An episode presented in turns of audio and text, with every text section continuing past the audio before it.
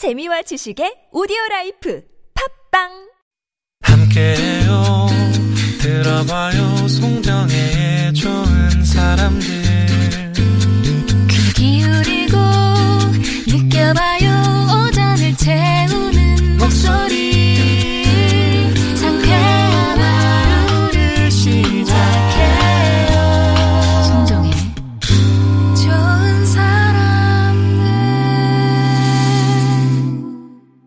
좋은 사람들 송정혜입니다. 3부 시작합니다. Doctor, doctor, give me the news I got a bad case of loving you 우리의 몸 조금이라도 건강할 때 미리미리 챙겨야겠죠. 건강의 싹을 틔워 건강을 싹쓸이 하는 시간 건강의 싹쓸이 오늘 건강의 싹을 틔워주실 분 유병욱 교수님 대신해서 순천향대 서울병원 가정의학과의 조현 교수님이 오셨습니다. 안녕하세요. 네, 안녕하세요. 예, 오늘 잘 부탁드립니다. 네. 예.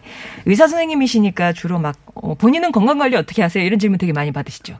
네, 그 저는 운동도 좀 열심히 좀 챙겨서 하려고 하고 있고요. 아, 그래도 뭐 먹는 거가 제일 중요하기 때문에 그래도 아. 이제 식단을 좀 잘 조절을 하는 편입니다. 아 식단은 걸 직접 짜시는 거예요? 와이프가 짜지요. 어, 예, 내조를 받고 계시고요. 오늘 건강의 싹을 튀어보는 시간 어떤 얘기로 주제로 얘기를 나눠볼까요? 우선 뭐 겨울철에 주로 많이 발생하는 그런 사고가 되겠죠. 이제 뭐 걸려 넘어지신다거나 아니면 미끄러지신다거나 해서 생기는 이제 낙상에 대한 네. 얘기를 좀 해볼 거고요. 아무래도 겨울철에는 낙상으로 인해서 여러 가지 손목 골절이라든지 뭐 어. 허리 골절이라든지 뭐 고관절 골절 이런 게 많이 발생을 하고 심각하면 또 이제 사망에까지 이르를 수가 있기 때문에 어. 이거에 대해서 좀 얘기를 좀 해드릴 거고요. 네네네. 그다음에 예방을 위한 방법이랑 그다음에 뼈 건강에 대해서 조금 더 아. 말씀을 드리려고 합니다. 예, 오늘 겨울철 낙상 사고 또 뼈 건강에 대한 여러분의 궁금증 실시간으로 받고 있으니까요. 50원의 유료 문자 메시지, 긴 문자나 사진은 100원이 되는 우물정 0951번이나 무료인 TBS 앱으로 궁금한 점 보내 주시면 저희가 방송 중에 여쭤보고 해결해 드리도록 하겠습니다. 좀 전반적으로 이제 낙상 사고 좀 살펴보면 올 겨울에는 또 이제 눈도 많이 왔고 지난해보다는 진짜 눈이 많이 내렸어요. 네, 맞습니다. 비도 잦아서 이 낙상사고 걱정도 커지고 있는데 확실히 겨울철에 좀 더 많이 있나요? 네, 확실히 겨울철에 좀 많이 발생을 하게 되고요. 아.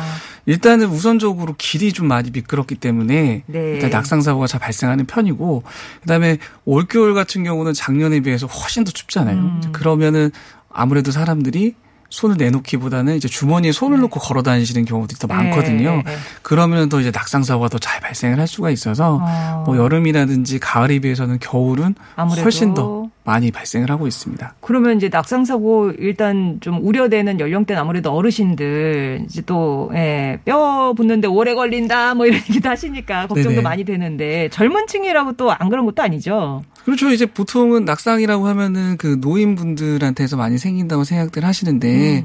최근에는 이제 젊은 분들한테도 많이 발생을 하고 있고 음. 최근에 뭐 킥보드를 타시다가 넘어지시는 아. 분들도 꽤나 있고요. 예. 그 다음에 이제 특히 젊은 분들 같은 경우는 길에서 이렇게 휴- 스마트폰을 사용하시는 분들이 꽤나 아, 많거든요. 네네네네. 그래서 앞을 잘 안 보고 걸어가시다가 뭐턱 같은 데 걸려 넘어지셔서 어. 뭐 손목이 부러지신다거나 네네네. 아니면 이렇게 젊은 분들한테도 낙상 사고가 요새는 꽤나 많이 발생을 하고 있습니다. 낙상 사고 오면 어디 어느 부위를 제일 많이 다치나요? 아무래도 이제 젊은 분들 같은 경우는 그래도 어느 정도 순발력이 있기 때문에 네. 안 넘어지려고 한단 말이죠. 네. 그러다 보면은 손으로 이제 바닥을 짚게 되는 아, 경우가 아. 많아서 그러니까 손목 같은 데가 골절이 이제 가장 많고요. 네. 그 다음에는 이제 통계적으로 봤을 때는 이제 무릎 골절 무릎 골절. 예, 많은 편이고 그다음에 아무래도 그 낙상 같은 경우는 노인분들한테서 발생을 하게 되면은 쓱 미끄러지는데 음. 균형 감각이 떨어지다 보니까 그냥 주저앉는 경우가 많, 아. 많으시거든요. 그래서 엉덩이 쪽, 엉덩방아.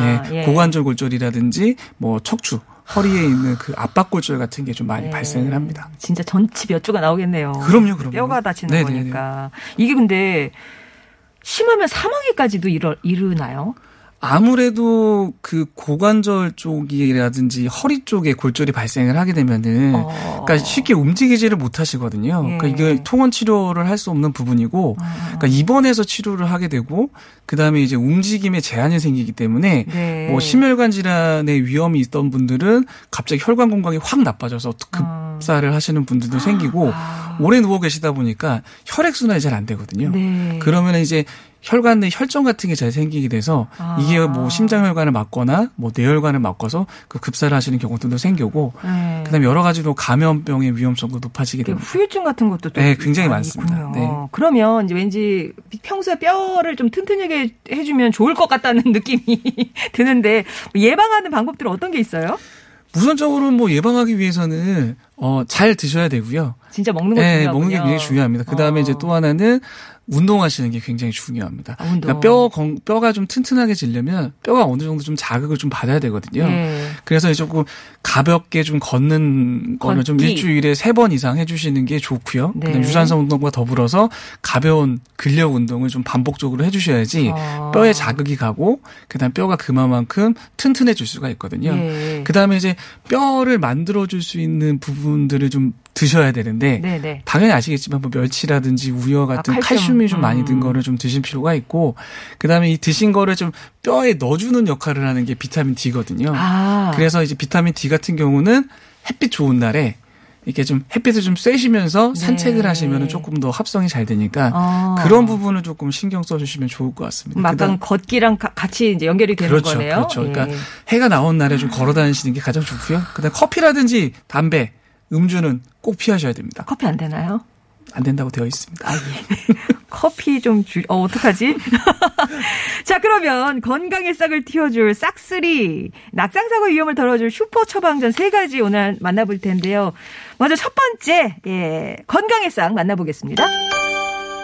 첫 번째는 이불 밖은 위험해. 집안이 더 위험해입니다. 아, 예. 낙상 사고가 집안에서도 많이 일어나요. 일반적으로 낙상이 이제 밖에서 미끄러져서 많이 발생한다고들 생각하고 계신데 예. 익숙한 집안, 실내에서 훨씬 더 좀 많이 발생한다고 되어 있거든요. 네. 왜 그러냐면 이제 어 나이 많으신 분들 같은 경우는 어디에서 많이 낙상이 발생하시냐면 침대에서 내려오실 때 아, 쿵 넘어져서 낙상이 많이 발생하시는 편이고 아무래도 집안 같은 경우는 본인한테 굉장히 익숙한 공간이잖아요. 음. 그래서 이제 불도 좀 꺼놓고 돌아다닐 수가 있기 때문에 네. 그렇게 돌아다니시다가 뭐 전선줄이라든지 전기줄 같은 데 걸려. 넘어지시거나 어. 아니면 정돈이 잘 안 돼 있는데 뭐에 걸려서 넘어지실 수가 있고 그다음에 욕실 같은 경우가 굉장히 또 미끄럽잖아요. 아이고. 거기에 이제 무슨 어, 미끄럼 방지 판이라든지 뭐 이런 게 없는 경우에 미끄러지시는 경우들이 꽤나 많아서 맞아요.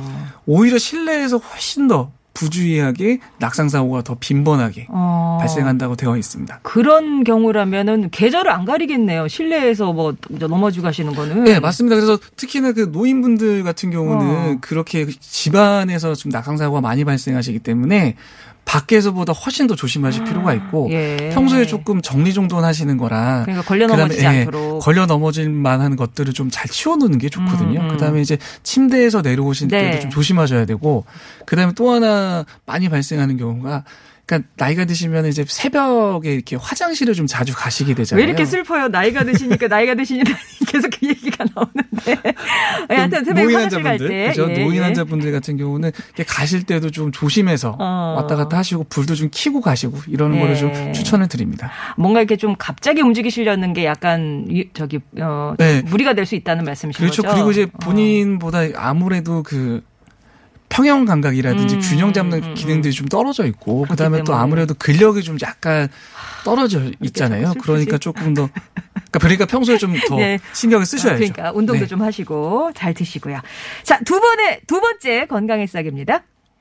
두 번째 네, 두 번째는 자나깨나 엉덩이 조심입니다. 아, 아까 전에 엉덩방아 때문에 그런 거예요? 예, 아무래도 그 낙상으로 발생하는 골절 중에서 네. 그 엉덩이, 즉 그러니까 엉덩이 쪽 고관절 골절이 발생하는 게 사망률이 굉장히 높거든요. 사망까지 예, 이어지니까. 이게 보통은 65세 이상인 네. 경우에는 이런 고관절 골절이 발생을 하시면 3명 중에 1명은 1년 이내에 좀 사망하는 걸로 되어 있고요. 그 다음에 뭐 80세가 넘어가시는 분들은 절반가량이 2년 이내에 사망할 수도 있다. 음. 이렇게 되기 때문에 낙상으로 발생할 수 있는 골절 중에서는 고관절 골절이 굉장히 위험을 합니다. 네. 그래서 평소에 그 본인의 엉덩이를 좀 잘 지켜주는 게 중요하고 만약에 낙상이 발생을 했는데 엉덩이 쪽에 좀 멍이 들었다든가 네. 아니면 주무시고 일어났는데 엉덩이 쪽 관절 쪽이 좀 아프다. 아, 그다음 에 넓적다리를 움직이시 는데 통증이 발생을 한다. 네. 이런 경우는 빨리 병원에 병원에. 가셔서 진단을 받고 치료를 받는 게 중요합니다. 어, 그러면 낙법이라 그래야 될까요? 엉, 엉덩이로 이렇게 넘어지면 안 되니까 내가 어 균형을 잃었어. 순간 뭐뭐 어떻게 해야 될까요? 어느 쪽으로 넘어지는 게 그래도 좀 덜 그렇죠. 이제 그게 뭐냐면 잘 넘어지는 게 굉장히 중요하시거든요. 아, 그쵸. 그러니까 젊은 분들 같은 경우는 어느 정도 좀 다리 힘도 있고 균형 잡는 게 있기 때문에 어떻게든 안 넘어지려고 네. 하다가 철푸덕해서 손으로 손을, 빗는다 네. 하는데 그러니까 노인분들 같은 경우는 또 오히려 그러시다가 더 심하게 다치실 수가 있거든요. 네. 그리고 또또 하나는 이게 뼈 건강하고도 좀 관련이 있는데 뼈가 좀 약해진 상태에서는 그냥 이렇게 주저앉기만 해도 이게 음. 똑 부러지는 경우가 생겨서 가급적이면은 그냥 어떻게 해서 좀 잘 넘어지는 쪽으로 좀 찾아보시는 게 어, 예. 좋을 것 같습니다. 그렇습니다. 자, 그러면 엉덩이 조심하시고요. 마지막 세 번째 건강의 싹 만나봅니다. 세 번째는 나의 골밀도 점수는 입니다. 아, 이 점수는 어디서 받을 수 있어요? 검사를 해야지 받으실 수가 병원, 있고요. 예. 이게 본인의 뼈 나이, 그러니까 그 뼈 건강 상태를 확인을 하고 알고 계셔야 되는데 아, 이걸 모르고 계신다는 분들이 조사를 한번 해봤더니 한 70%가 넘는다고 되어 아. 있거든요. 그러니까 무슨 얘기냐면 본인의 뼈 건강을 알 수 있는 방법은 어디가 한번 부러지고 나서 병원에 갔을 때 아. 네. 의사들이 엑스레이를 찍으면서 고밀도 검사도 같이 하거든요. 네. 그러면 아 골다공증입니다 이렇게 말을 해주시거든요. 그러니까 그러면서 아는 분이 거의 대부분이고 아. 평소에는 이게 뼈 골밀도가 낮다고 해서 어디가 아프다거나 불편하다거나 전혀 그렇지가 않거든요. 아. 그렇기 때문에 그냥 모르고 지나가는 경우가 많고 이거를 왜 확인해야 되는지 모르는 경우들이 음. 많거든요. 그래서 일반적으로는 50세 이상의 남성분들 음. 그리고 이제 폐경이 된 여성분들은 한 번 정도는 골밀도 검사를 받아보시는 게 좋습니다. 네. 이게 비싼 검사도 아니고 아. 검사도 하는데 한 3분 정도밖에 안 걸리거든요. 정형외과 가면 되나요? 네, 정형외과 가시면 되죠. 네. 그래서 이제 검사를 하시면은 바로 결과를 알 수가 있기 때문에 이거를 좀 추천을 드립니다. 아, 평소에 나의 골밀도가 어느 정도인지 한번 검사를 받아보시고, 마- 뭐, 만약에 골다공증 뭐 그런 조짐이 있다 이런 거 미리 알아두셔야 된다는 그런 말씀이시네요. 이게 만약에 이제 뭐 건강검진 같은 거 받으면 이제 저 골밀도가 어느 정도라고 나오잖아요. 네. 그게 뭐 한 1년 사이로 팍 나빠지고 팍 좋아지고 그럴 수 있습니까? 그러니까 보통 그러니까 중요한 거는 네. 골밀도가 떨어져 있는 골다공증인 분들은 약물 치료를 하게 되면 이 골밀도가 올라가게 되어 있거든요. 그렇기 때문에 본인이 떨어져 있는 걸 확인을 하시고 네. 필요하면은 치료를 받으시는 게 굉장히 중요한 부분이죠. 음, 그러니까 뭐 이를테면 한 2, 3년 전에 자기가 골밀도 네. 검사를 해서 괜찮다 그랬으면 네. 한 어느 정도 주기로 검사를 받아보는 게 좋을까요? 보통은 뭐 1년에서 2년 주기라고 하고 있고요. 네. 이게 진짜 슬픈 현실인데 사람의 뼈는 이제 35세를 지나면은 조금씩 조금씩 골밀도가 줄어든다고 네, 되어 네, 있거든요. 네, 네. 그러니까 여자분들 같은 경우는 폐경이 되는 그러니까 50세 이후에 음. 골밀도가 확 떨어지게 돼 있고요. 아. 그 남자분들 같은 경우는 그렇지는 않는데 보통 한 1년에 0.5에서 1% 정도는 골밀도가 감소를 하게 되거든요. 어. 그래서 보통 한 10년 정도 차이가 나긴 하지만 남자분들도 골다공증이 잘 발생을 하게 되니까 예. 보통은 이 골밀도 확인하는 주기를 1년 1년? 예, 음. 정도를 잡으시는 게 좋을 것 같습니다. 아, 그럼 가장 치명적인 그 인생의 주기는 폐경기 여성 같은 경우 좀 그렇죠. 심각하게 그 좀- 여성분들은 그게 이제 폐경 이전에는 여성 호르몬이 나오기 때문에 굉장히 좀 건강하신 아. 상태인데, 그러니까 폐경이라는 게 굉장히 큰 인생의 전환점이잖아요. 네. 감정적으로도 그렇고 뭐 여러 가지 우울증도 오고 이렇기 때문에 신체적으로 변화가 큰 시기입니다. 음, 그렇군요. 네. 자, 이렇게 해서 건강의 싹 세 가지 알아봤습니다. 어, 이불 밖은 위험해. 집안에서 더 위험, 어, 잘 생길 수 있으니까 조심하셔야 되겠고요. 엉덩이 조심하시고요. 골밀도가 어느 정도인지 평소에 좀 파악해 두시는 게 필요하다고 하네요. 자, 그러면, 그러면은, 인생에서 골밀도가 가장 뭐 신경 안 써도 제일 높을 때는 한 뭐, 유아기, 아니, 뭐, 청소년기 요 정도 될 때까? 그렇죠. 그때는 이제 성장이 이제 폭발적으로 일어나기 때문에 아. 그러고선 35세까지는 그거를 좀 유지를 하시다가 네. 또 35세 35세. 넘어가면서부터 이제 안 좋아진다 고 보시면 될 것 같습니다. 어, 그때 잘 관리해 놓으면은 뭐 쭉 뭐 더 가고 뭐 이런 거 있습니까? 그렇죠, 그렇죠, 그렇죠, 그렇죠. 지났네 근데. 아 지금도 늦지 않겠습니다. 예. 지금 이제 실시간으로 우리 청취자분들이 궁금하다는 게 있어서 제가 하나씩 여쭤볼게요. 7570번님이 저는 멍이 잘 듭니다. 살짝만 부딪혀도 이게 멍 드시는 분 있잖아요. 네. 누가 팔을 조금만 세게 잡아도 멍. 박수 쳐도 손바닥이 멍 드실 정도래요.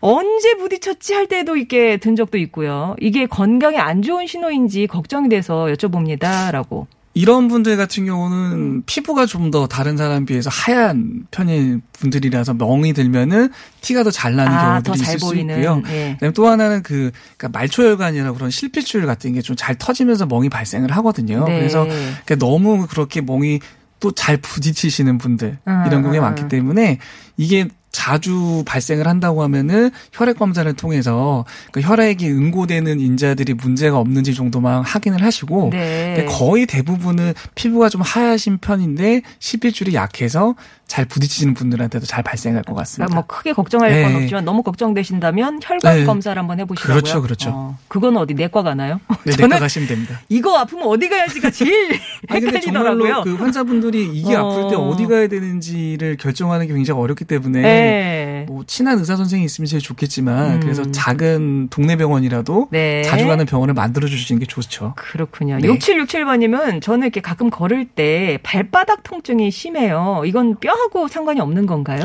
아 뼈하고 상관이 있을 수도 있고 없을 수도 있거든요. 네. 그 자, 많이 걸어 다니시는 분들 같은 경우는 그러니까 족저근막염이라든지 음. 이런 그런 발바닥 안쪽에서 바- 문제가 발생을 할 수가 있고요.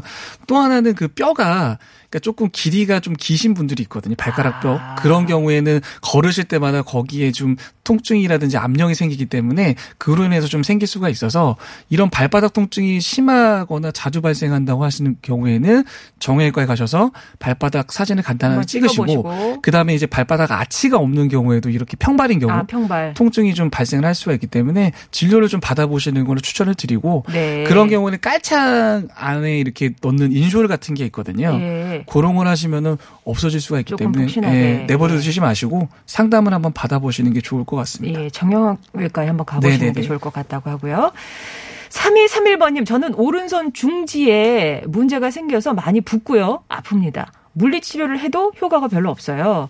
농사를 짓고 있어서 일을 안 할 수도 없고, 수술을 받고 싶은데 또 손가락 수술이 어렵다고 해서, 이 중지에 어떤 이유로 문제가 생기셨는지 모르겠지만, 지금 현재 많이 붓고 아프다는 음, 상황이시네요. 어, 우선은 많이 쓰셔서 사용을 많이 해서. 사용을 많이 해서 생기는 그런 퇴행성 관절염의 가능성이 좀 많습니다. 네. 말씀하신 것처럼 농사를 좀 많이 하시고 오른손 중지 쪽에 많이 하셨으면은 일을 많이 하시게 되면은 관절이 음. 붓고 염증이 생기고 그다음에 열감을 느껴주고 그다음에 통증도 생기거든요. 음. 그러니까 그런 경우에 가장 좋은 치료는 쉬셔야 되는데 예. 말씀하신 것처럼 휴식이 안 되고 일을 계속 수 하셔야 없고. 되거든요. 어. 이럴 때는 조금 물리 치료와 더불어서 약물 치료를 좀 하셔야 되고 어. 그럼에도 그 휴식이 제일 중요한데 이게 안 되시면은 계속적으로 악화됐다 호전이 됐다를 반복하시게 되거든요. 근데 결국에는 나중에는 이제 수술까지 필요하기 때문에 어. 통증이 너무 심하시면은 당분간은 일을 조금 줄이시고 약물. 치료 그다음에 이제 물리 치료를 받아보시는 거를 추천을 드리겠습니다. 아, 손가락은 수술이 어렵다고 이제 들으신 것 같은데 진짜 그래요? 수술이 어렵다기보다는 아무래도 자주 쓰셔야 되기 때문에 음. 아. 그런 부분들이 있고 네. 보통은 사실은 손가락 하나만 이렇게 붓다가 계속적으로 쓰시다 보면은 다른 부분에 또 문제가 생길 수가 네, 있거든요. 네. 그렇기 때문에 초기에 음. 좀 빨리 치료를 받으시는 걸 더 추천을 드릴 것 같아요. 그렇습니다. 0227번님은 아이가 유제품 알레르기가 있어서 우유를 못 먹어요. 우유가 아까 뼈에 좋다고 하셨는데 그거 말고 뭘 좀 더 먹이면 좋을까요? 근데 음, 네. 그나저나 또 우유 관련해 이거 꼭 먹여야 되는 건지 그게 궁금하시대요. 우유를. 안 먹이셔도 됩니다. 예. 그러니까 우유가 뼈에 왜 좋기는 꼭 학교에서도 먹이고 막 이러니까 나 이거 진짜 먹어야 되는데 못 먹으면 막 죄인 같고 막 이런 왜냐면- 느낌 있잖아요. 아, 아니요. 저, 저, 정말 정확하게 말씀을 드리는데, 유제품 알레르기가 있다는 거는 그 먹고 음. 나서 설사한다든지 뭐 두드러가 난다든지 이런 부분이 있기 때문에 굳이 우유를 안 드셔도 되고요. 우유가 뭐 칼슘이 많은 식품이긴 하지만 그러니까 다른 칼슘이 많이 들어있는 식품들도 굉장히 많습니다. 그리고 또 그러니까 뼈 건강이라고 하면 단순하게 우리가 칼슘만 생각하는 경우들이 꽤나 많은데 칼슘과 더불어서 단백질이라든지 이런 부분도 필요하거든요. 네. 그래서 우유 알레르기가 있다라고 하면은 굳이 우유를 드실 필요는 없고 그렇죠. 그래서 뭐 고기라든지 단백질이 많이 들어있는 식단, 그 다음에 이제 균형 잡힌 식단만으로도 충분하기 때문에 굳이 우유를 안 드셔도 될 것 같습니다. 네. 우유 외에 뼈 건강에 좋은 음식은 멸치 말고 또 뭐가 있어요? 그러니까 대표적으로 우유, 뭐 멸치 이렇게 생각들 하시는데 어. 그거 말고도 이제 고기에도 칼슘이 어느 정도 들어있고 아? 단백질도 중요하고요. 네. 그 다음에 그냥 우유 칼슘만 너무 많이 칼슘만 듣다 아. 보면은 오히려 그 결석 같은 게 또 잘 생길 수가 있거든요. 아. 그렇기 때문에 그렇게 칼슘에만 집중하는 것보다는 어. 균형 잡힌 식단이 훨씬 더 좋습니다. 자연스럽게 예. 자연스럽게 골고루 예, 먹을 수 있도록 예. 왜그식그 보조제처럼 이렇게 칼슘 영양제 같은 거 있잖아요. 네. 그런 게 도움이 돼요? 그게 또 중요한데 음. 이게 보통은 칼슘을 보조제로 드시는 분들이 칼슘만 드시는 게 아니고 종합 비타민제도 드시고 비타민 D가 들어있는 것도 어, 드시는데 어. 거기에 다 칼슘이 들어있거든요. 네. 그러면은 하루에 그 권장하는 칼슘 섭취량이. 있는데 이걸 네. 넘어버리는 경우가 굉장히 네. 많아요. 그래서 그럴 때는 한번 더 정리하실 필요가 있고, 그러니까 기본적으로 식사를 잘 하시는 분들이면은 진짜로 필요하다고 말씀을 듣지 않으셨으면 어, 굳이 챙겨 드실 필요는 없습니다. 그렇군요. 네. 6568번님이 친구가 뼈 건강에 좋다면서 비타민 D 주사를 맞으라고 권하더라고요. 자기는 주기적으로 맞는데 이거 맞으니까 활력도 생기고 걷는 것도 편해졌다고. 비타민 D 주사가 정말 좋나요? 뼈 건강에? 예. 네, 좋다고 되어 있습니다. 그리고 이제 거의 대부분의 현대인들은 햇빛을 거의 안 보기 때문에 음. 비타민 D가 다들 부족한 상황이거든요. 그렇기 때문에 다 결핍이기 때문에 비타민 D 주사를 맞으면 뼈 건강에 좋고요. 네. 근데 단순하게 근데 비타민 D만 맞는다고 그래서 뼈 건강이 막 드라마틱하게 좋아지지는 않고요. 음. 이와 더불어서 칼슘이 좀 풍부한 음식들을 좀 드실 필요가 있고 그다음에 균형 잡힌 식사하고 그다음에 규칙적인 운동을 같이 하셔야지 같이 예, 동반돼야지. 뼈 건강이 아. 도움이 됩니다. 그러니까 운동 얘기 나와서 4844번님이 어머니가 작년 겨울에 한번 낙상 사고를 당하시고는 많이 위축이 되셨어요. 뭐 전에는 등산도 하시고 배드민턴도 하셨는데 이제는 막 움직이는 게 싫다고 그러시네요. 무리가 되지 않으면서 좀 건강을 챙길 수 있는 좋은 운동 종류, 운동법. 예, 좀 걷기입니다. 아 걷기. 네, 그러니까 본인한테 맞는 운동을 하시는 게 좋고요. 음. 여기서 말씀하셨지만 배드민턴도 치시고 등산도 치시고 본인한테 맞으면 괜찮은데 이걸 꾸준하게 못 하신단 말이죠. 음. 어디가 아프다거나 통증이 생기기 때문에 그래서 이제 뼈를 자극하고 뼈 건강에 좋은 운동은 음. 가벼운 산책을 하루에 한 40분 정도만 하시는 걸 가장 40분? 예, 예. 추천을 드리고요. 그다음에 이제 수영 같은 경우가 또 무릎에 좋다고 되어 있는데 뼈 건강에는 좋지도 않거든요. 아 수영은요. 예, 그러니까 어. 뼈가 어느 정도 자극을 받아야지 그러니까 뼈가 좀 좋아지기 때문에 가벼운 산책 산책. 그리고 걷기. 이제 산책하실 때도 오르막길 말고 평지를 평- 걸어 다니는 평지. 걸 추천을 예. 드립니다. 비트 1974번님 질문까지 하겠습니다. 자다가 아침에 일어나면 다리뼈가 쑤시다가 30분 활동하면 좋아지는데 이거 병원에 가봐야 되나요? 병원에 한번 가보시는 게 좋고요. 보통은 주무시다가 일어나서 다리뼈가 쑤시다. 어. 그러면 이제 이 무릎이라든지 이런 관절에 염증이 있을 가능성이 조금 많고요. 그 다음에 예. 좀 조금 이제 쓰시다 보면은 익숙해지면서 이게 좀 안 아프거든요. 어. 그러니까 이런 게 어떻게 보면은 관절염 초기 증상일 수가 있기 때문에 네. 어, 이런 관절염 같은 경우는 굳이 병을 키우게 되면은 더 큰 빨리 가셔야 네. 된다고. 치료가 필요하기 때문에 빨리 가셔서 확인을 하시고 예. 필요하시면 치료를 받는 게 좋을 것 같습니다. 정형외과죠. 맞습니다. 어제인지 예 그렇습니다. 아 오늘 조영 교수님 말씀 너무 잘 들었습니다. 아주 되게 아주 시원시원하게 얘기해 주셔가지고요 귀에 되게 잘 들어오네요. 또뭐 이병국 교수님 대신해서 만날 수 있는 시간이 있기를 바랍니다. 고맙습니다. 네, 감사합니다. 예, 좋은 사람들 곁에 좋은 사람들 송정혜입니다. 오늘 여기까지고요. 장기화와 올로들의 오늘도 무사히 전해드리면서 인사드립니다. 내일 뵐게요.